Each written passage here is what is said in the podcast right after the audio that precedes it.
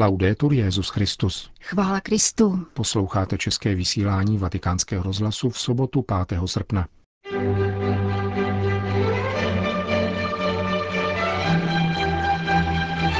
Význam svátku posvěcení římské baziliky Pany Marie Větší připomene její arcikněz, polský kardinál Stanislav Rilko. O zaujetí papeže Františka pro výchovu, které je dávného data, uslyšíte v rozhovoru s otcem Diegem Fáresem v druhé části našeho dnešního pořadu, kterým provázejí Milan Glázer a Jana Gruberová.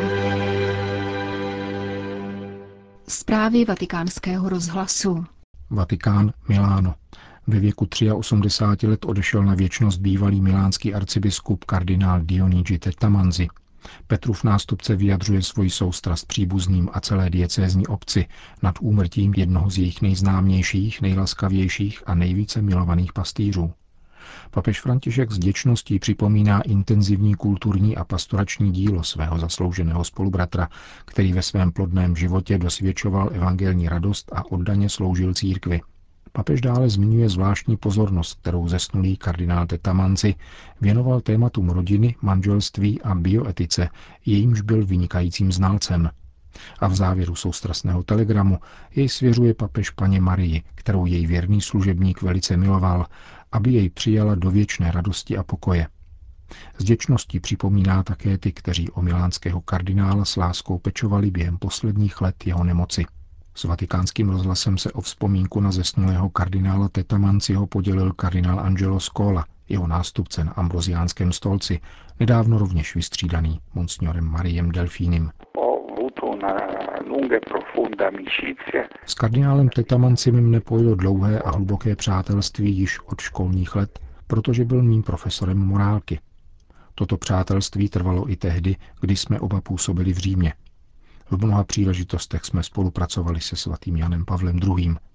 Během šesti let mého působení na ambroziánském stolci jsem v něm měl blízkého, velmi diskrétního přítele, který byl pro diecézi velkou pomocí a nepochybně za sebou zanechal velkou stopu v laickém světě, zvláště svojí schopností otevřeně čelit obtížným problémům.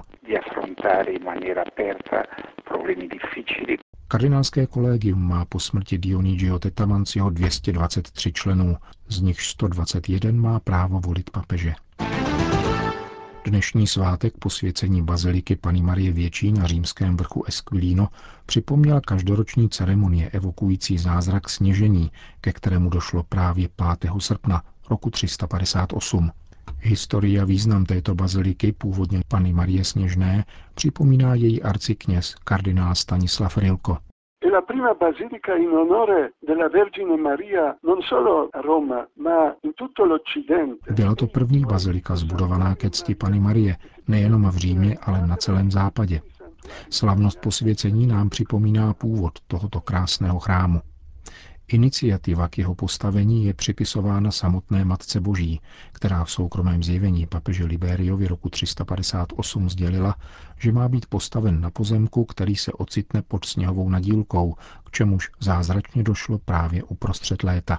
Tato bazilika dosvědčuje víru a lásku mnoha křesťanských generací ve vztahu k paně Marii a zaujímá zvláštní místo také v srdci papeže Františka, který jsem zavítal hned v den svého zvolení na Petrův stolec aby jí svěřil svůj pontifikát. A navštěvuje ji mimo jiné také před a po každé zahraniční pastorační cestě. Během svého dosavadního pontifikátu jsem papež František zavítal již více než 50krát. Říká arcikněz římské baziliky Pany Marie Větší, polský kardinál Stanislav Rilko.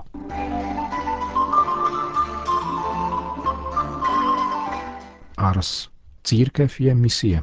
Tuto myšlenku papeže Františka připomněl včera v rodišti svatého Jana Maria Vianeje prefekt Kongregace pro evangelizaci národů, kardinál Fernando Filoni, u příležitosti včerejší liturgické památky svatého faráře Arského.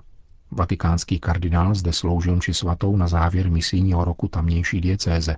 Zmínil také postavu boží služebnice Pauline Jaricot, zakladatelky papežských misijních děl.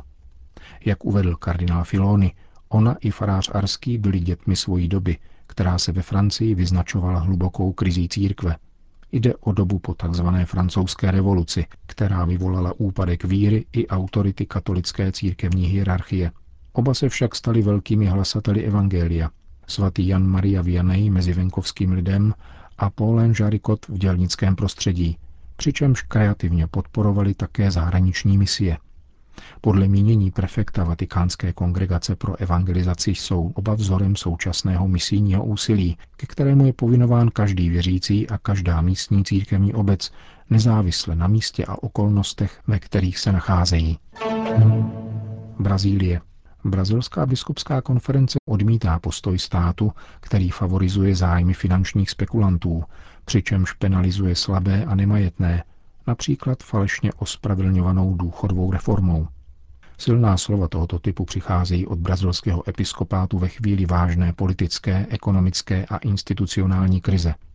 Jsou obsažena v závěrečném dokumentu zasedání zvláštní komise pro sociální pastoraci při brazilské biskupské konferenci, jež proběhlo ve dnech 31. července a 1. srpna.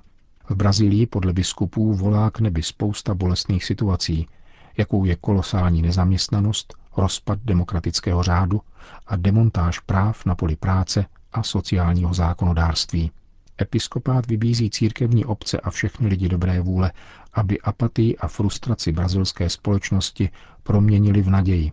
Nebudeme jinou zemí, pokud nepřekonáme naivitu, pasivitu a lhostejnost, vyzývají biskupové. K tomu je nutné, aby církev plnila svoje pastorační poslání v hlubokém společenství a s prorockou odvahou. Zmíněný dokument brazilského episkopátu byl publikován 2. srpna, tedy v den, kdy poslanecká sněmovna většinou hlasů rozhodla zabránit nejvyššímu federálnímu soudu vyšetřit obvinění prezidenta Michela Temera z korupce, které by mohlo vést k jeho odvolání z funkce.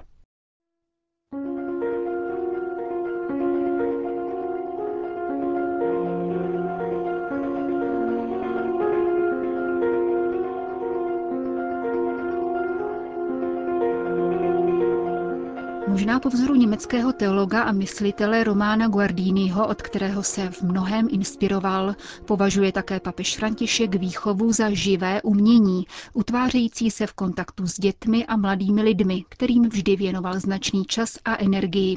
Dokládají to četné spontánní dialogy při pastoračních návštěvách farností i jiných příležitostech, ku příkladu rozhovoru s běžmovanci na milánském stadionu San Siro na jaře tohoto roku.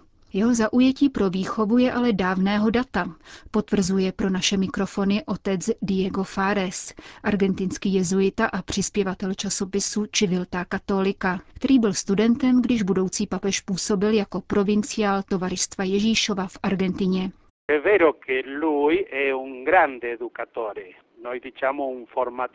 Je pravdou, že je to velký vychovatel a formátor, který bere výchovu jako celek, jako výchovu srdce, Vysvětlil nám, že tuto lásku k výchově mu vštípili Salesiáni. Jeho rodina totiž duchovně čerpala u Salesiánů v Buenos Aireské farnosti San Carlos. V jednom dopise z roku 1990, který napsal svému příteli, otci Kajetánovi Brunovi, vzpomíná na svůj život v salesiánském internátě v roce 1949, když mu bylo 12 let. Internátní život prostupoval vším.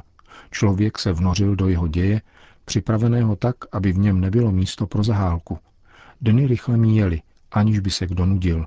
Cítil jsem, že se nořím do světa, který, ačkoliv byl připraven uměle, na základě pedagogických pramenů, v sobě neměl vůbec nic umělého. Když teď přemýšlím nad těmito slovy, která vzpomínají na solidní salesiánskou formaci, uvědomuji si, že také nás jezuity vedl v 70. a 80. letech stejně solidně. Rovněž náš život v semináři byl vším, v naší formaci se snoubily osobní a komunitní modlitba s přednáškami, manuální prací na zeleninové zahradě a péčí o domácí zvířata. Já jsem například pracoval se včelami. Na onom čase byla dobrá jedna skutečnost, a sice to, že Bergoglio měl jasné výchovné schéma, ale ani jednou nám ho nevnucoval, naopak nás zapojil do procesu, ve kterém jsme společně rozlišovali to, co je lepší, když se pak dospělo k rozhodnutí třeba o nějakém časovém rozvrhu, činnosti nebo práci, stalo se to neměným zákonem. Onen zákon ale vycházel ze života a společně prožívaných dějin.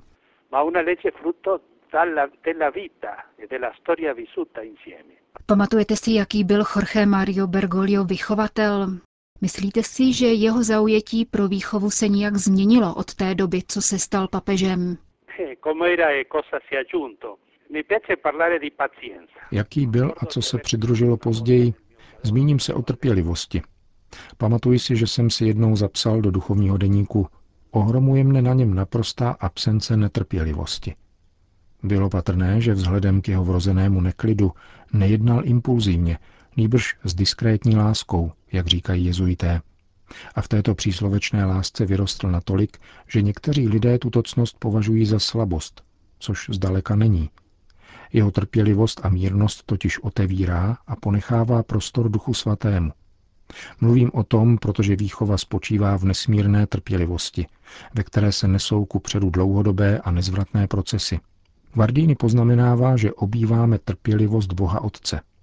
Dále bych rád mluvil o Bergoliově schopnosti rozlišovat, která mne kromě jeho dobroty zaujala od samého počátku. První krok, jeho schopnost přijímat realitu takovou, jaká je. Vždy se tu vyskytoval příměr brankáře, který se snaží zachytit míč tam, kam mu ho vstřelí. Bergoglio není člověk, který by měl strach z citů. Jsou dobré a reálné. Je třeba prohlásit, tak to cítím.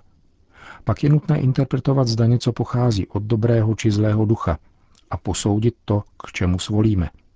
Sám k tomu říkával, v letech, které následovaly po mé školní docházce, velmi vzrostla má schopnost dobrého cítění, takže jsem si uvědomil, že základy byly položeny v onom ročním internátě.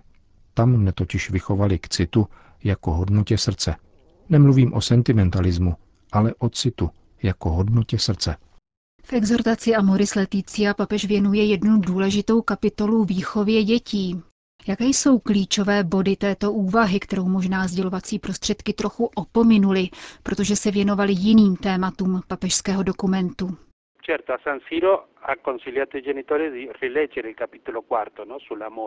Na milánském stadionu papež rodičům poradil, aby si přečetli čtvrtou kapitolu Amoris Leticia o lásce v manželství.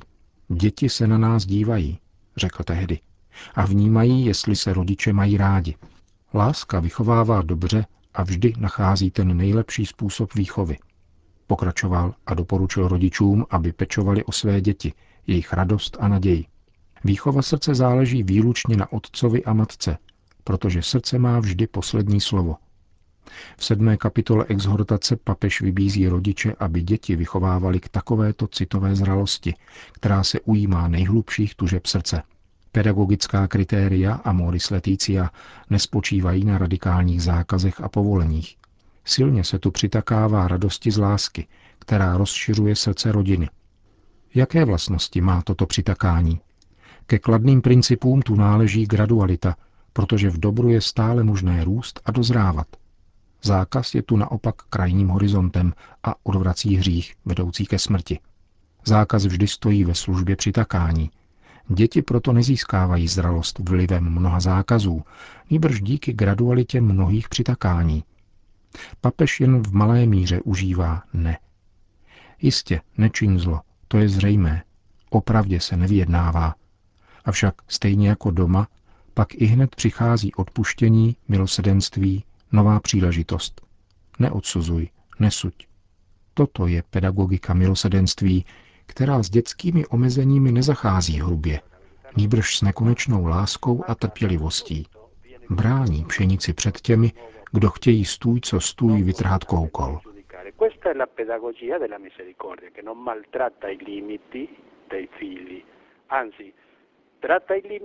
con infinito amore e pazienza, difendendo il grano invece di voler strappare a tutti i costi la zizzania říká otec Diego Fares, argentinský jezuita a člen redakční rady časopisu Civilta Katolika.